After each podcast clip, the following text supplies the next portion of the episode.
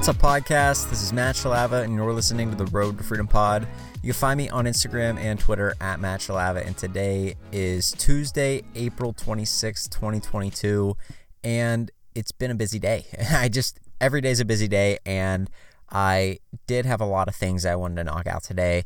Got a lot of them done, but sometimes life gets in the way and you kind of have to do a detour around some of the things that you had planned and, and it's unfortunate when that happens. I don't necessarily like when that happens but sometimes those sorts of things come up. And so that ended up being what happened today. I had some things personal things that weren't necessarily like bad or anything like that but just things that i need to do just for like general life. And so like sometimes i'll have like a dentist appointment or sometimes i'll have to take my car and do something with it um, and I had a couple of those things just spring up today that I was like, ah, I didn't, I didn't plan on these happening, but they need to be done today. So I ended up tending to those. And so sometimes that happens, and from day to day, you can kind of have those sorts of things happen in your life. But I heard somebody describe it as, I don't, I don't know who it was. I think it was somebody on some business podcast I was listening to, but they basically said, I used to get really uptight about having to deal with personal things during like work hours when I was working for myself or when I first started and he ended up saying basically something to the tune of, I, I soon realized that it was one of the things that was a benefit of my job that I can tend to those things while it's work because I can work at different hours and my job's a lot more flexible and it's suited to fit me. And that's something I've kind of taken in. I, I try and always stay on task and I'm always getting things done. But when something springs up that I need to tend to, I have the ability to do it during my day to day. Whereas when things like that happened and I was at my nine to five, I didn't have that ability. And sometimes it was very frustrating. Sometimes it really made my life difficult trying to get different things done. Just something as simple as like a doctor's appointment. If your doctor's an hour and a half away from work and you can't leave an hour and a half early, you have to try and schedule it for after work or take some personal time. And typically, I didn't have to take personal time or anything like that, but it was always a pain just to try and make those things work together. And it was a shame for me. I always thought that I couldn't just do the work at a different time in order to fit that doctor's appointment in either show up early or or you know stay a little bit later the problem was i had a job that was very very like revolved around being there at a certain amount of time and for certain times of the day just because there were people on staff that i needed to be able to work with in case something broke. So that was kind of the thing that that was really difficult about that job was trying to like make regular life fit with it even though there were certain times i had to be there and certain times that uh, really only certain tasks i could do while i was at the job. And so that's one of the things i appreciate about reselling full time and it's one of the things that's been a huge blessing about reselling and something that i kind of always look at and just kind of am thankful for that i have that ability to do that right now. And so anyway today was a good day. There wasn't a ton of releases. We had one release this morning and that's really about it. And so let's touch on that real quick. Let's kind of touch on a couple things I did today, and then we can wrap it up and maybe talk about some of the things coming up in the rest of the week. So we had one release today that I can really think of that I went for, and it was a Jordan 1 Low Women's Aluminum colorway clean looking shoe. If you went for the Jordan 1 mid women's aluminums, those are doing absolutely phenomenal right now. I saw resale prices around 250, which is kind of crazy to me. They're like a wolf gray aluminum, I'm pretty sure is what they're called, and they're they're clean. They're just a really nice looking shoe. I didn't expect prices to climb up to that. A lot of people did. A lot of people bought a bunch of them and they did really well for themselves. And so these aluminum Jordan 1 lows have pretty good resale. I think the price is around 100 or 110 bucks. I went for them. Prices resale wise were around 160 to 170. It's kind of tight now with eBay doing fees. So eBay upped their fees. I think in February, January, or February they upped it to about eight percent from the zero percent that they had done for about a year or two years on sneakers, over 100 bucks. And so that's kind of taken a huge hit to my profit margins for sneakers. I knew that was going to happen eventually just because no site can run forever on zero fees with an authentication process like they had.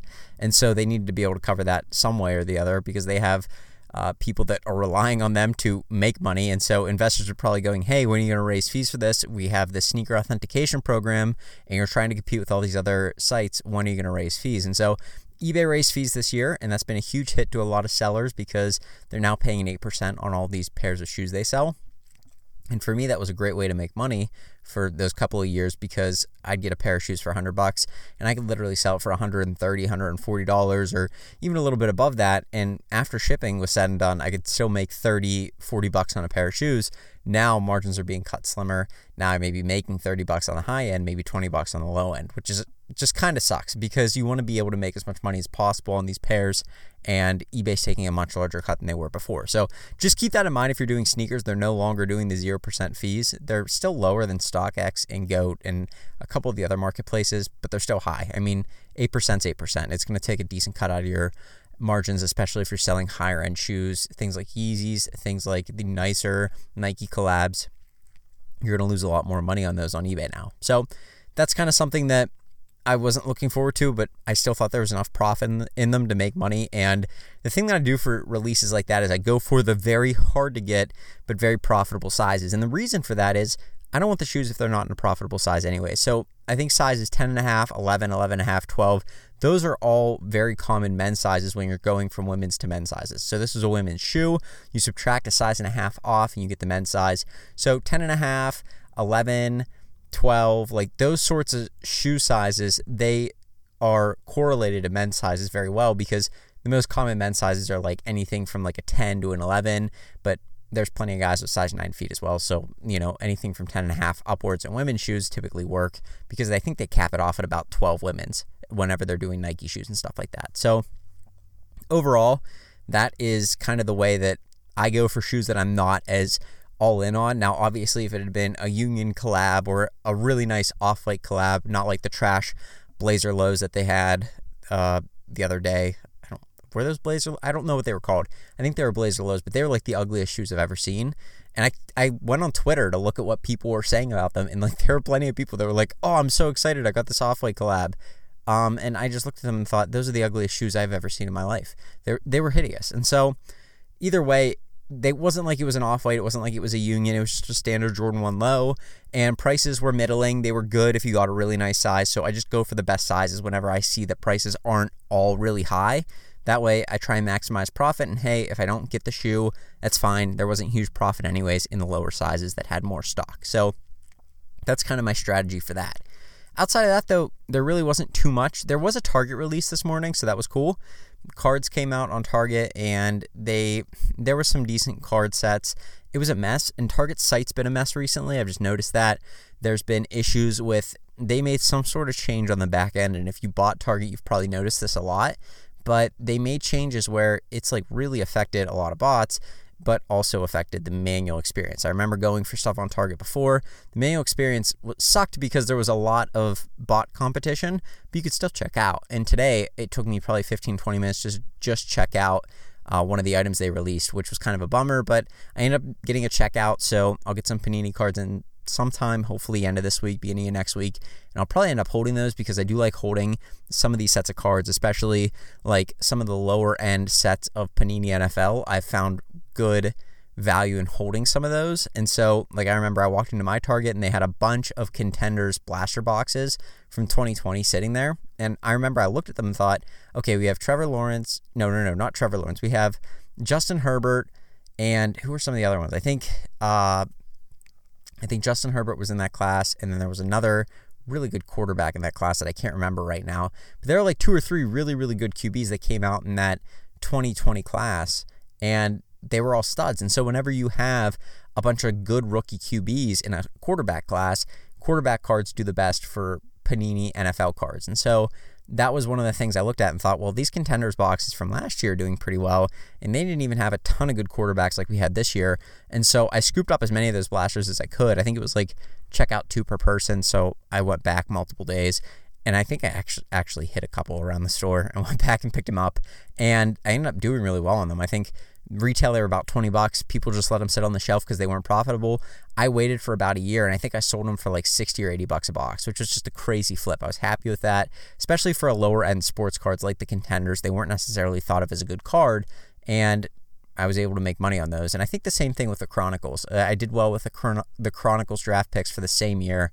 Again, good quarterbacks in the class, kind of a lower end product, but I got the mega boxes, and I think they were like somewhere between 40 and 60 dollars a box and I ended up flipping them for around 120 bucks a box. So just keep that in mind. Now that doesn't go for all boxes and that's not investment advice, but keep that in mind. If you're looking at some of these boxes, maybe look at previous years and see if they performed well over time. Some of them that may not be super profitable now may turn out to be profitable in the upcoming years, especially if they have some good quarterbacks. If you really believe in the quarterback class, this year I really don't, but like if you really did, or you really believed in a class previously, you could probably have seen some appreciation in those boxes because what happens is when these quarterbacks really perform, those bro- those boxes get priced out. And so it's really tough to be able to get a good set of cards that you could have a chance of pulling one of those high end rookie QBs out of because so many people it, like it's so desirable to get a Prism set or to get a Donruss Optic set of those that people end up going and opting to get some of these lower end sets because they're more affordable. And so that's what I did and there's always buyers for stuff like that, so that was kind of cool. I'm just kind of more cautious to hold cards now because I've been holding a lot of NBA cards and obviously Panini printed the NBA cards like through the roof, and so now they're not worth as much as they used to be. Kind of a bummer. Should have sold some of those more. And so I'm just kind of getting into the, the flow of selling more of my cards now just because I'm not comfortable holding stuff that I'm not super like knowledgeable in. I know a little bit to be dangerous and a little bit to make money, but not like some of these huge card collectors. I never got into it that much. I probably should have in the early days of it, but it is what it is. If you did, you made money. If you didn't, you could still make some money now. So that's kind of what I'm doing. I just take little shots and hopefully they pan out. And if they don't, cards don't lose their value that much that you couldn't make money on the boxes. And I don't think I've ever lost money on a box. Like if you have sealed wax, it really appreciates, it, usually appreciates or holds value. So my thought process is if they don't appreciate at all. I'll sell them the next year. I probably won't lose any value on them, and it would just be money that I had sitting there. Kind of sucks, but then again, I don't put like seven, eight hundred, nine hundred dollars into these. I usually put like somewhere between one to two hundred bucks if I see a really nice set or one that I think will do well. If it doesn't work out, then it doesn't work out. I either lose a little bit of money, like maybe like 10, 20 bucks, or I end up making money, or it stays stagnant. But the upside is much greater there for me, so I kind of go and take that risk. So anyway, that's kind of my thoughts on today's releases. Not a ton today, kind of a boring day. I've gotten out of selling a lot of the stuff that I like to sell, which is kind of weird, but looking at eBay and looking how they're treating some of the people that have been doing what I'm doing, but at a larger scale, I think that eBay doesn't necessarily prefer that because they want to see people with a lot of invoices and a lot of not like one off items, but like kind of normalized stuff, so, sort of like an Amazon seller would have. And so for me, I'm, I'm sitting there going, okay, well, this makes sense. I, I should kind of do what eBay wants. And one offs of sneakers and stuff like that is fine, but it's not like I, it's not like that's a normal thing to sell on eBay. Trying to get your store kind of centered around one thing or going into Amazon or doing some other different things, that's kind of what I'm looking at now. It's a little bit of a transition. And I'm, that's not me saying you shouldn't do reselling, you shouldn't do garage sales and stuff like that. But I do think that I do think that there's the opportunity to be able to make a lot of money on eBay and not have to deal with some of the things that some of these other buyers and sellers were, were dealing with before. So that's just kind of my thoughts on it. It's kind of a way to make sure that I'm doing the, the right thing by my store and trying to make sure that I am selling items that I am able to get multiples and multiples of instead of just one offs. It saves me a lot of time. And so that's kind of something I've been looking into, trying to figure out better ways to source inventory to get multiples of them, going to wholesalers and things like that. So, anyway, that's kind of my thoughts. It's what I've been working on right now. It's kind of a slow grind. It's kind of starting over a little bit, it feels like. So, I've been doing a lot of that and doing a lot of Amazon research concurrently, which has kind of been interesting and then just studying Python. And that's been the same thing every day. Wake up, do some Amazon, study Python, hit a lift, get more work done in the evening, and then go to bed. And that's been the daily routine this week, and I like it. So hopefully start finding more items here soon and then be able to outsource that to a VA. And that's kind of my plan so far. So if you kind of like that and you want to learn more about Amazon, I'll keep sharing what I know here. Right now, I'm not learning a whole ton. Um, I mean, I'm learning a lot, but it's not anything that I can take super large amounts of action on just because I haven't found a ton of items yet. But as I refine my skills and stuff, I'll be sure to share a lot of the ways that I find items and a lot of the ways that have been helpful for me in some of the tools. And so maybe I'll, I'll leave you with this. The one tool that's been super helpful for me has been a Chrome extension. It's called My UPC Finder. And it's like this Chrome extension that if you're doing a lot of online arbitrage, you can go onto different sites and it'll actually go and pull the UPC code out of the website and bring it onto just this Chrome extension for you. And it has a bunch of buttons on there. And one of them is like an eBay sold button. So you can actually search eBay by the UPC code and it'll bring up the item. If anybody's put that UPC code in the item specifics, it'll bring up that exact item for you and all of the listings that have had that item with that UPC. And so it's typically the most accurate way to find an item on eBay. It doesn't always give you all the results, but if you find an item that has that UPC code, chances are it's the exact same item, and you can be sure of that because each individual item has its own UPC code. And so it's a quick way to be able to do research on eBay and on Amazon.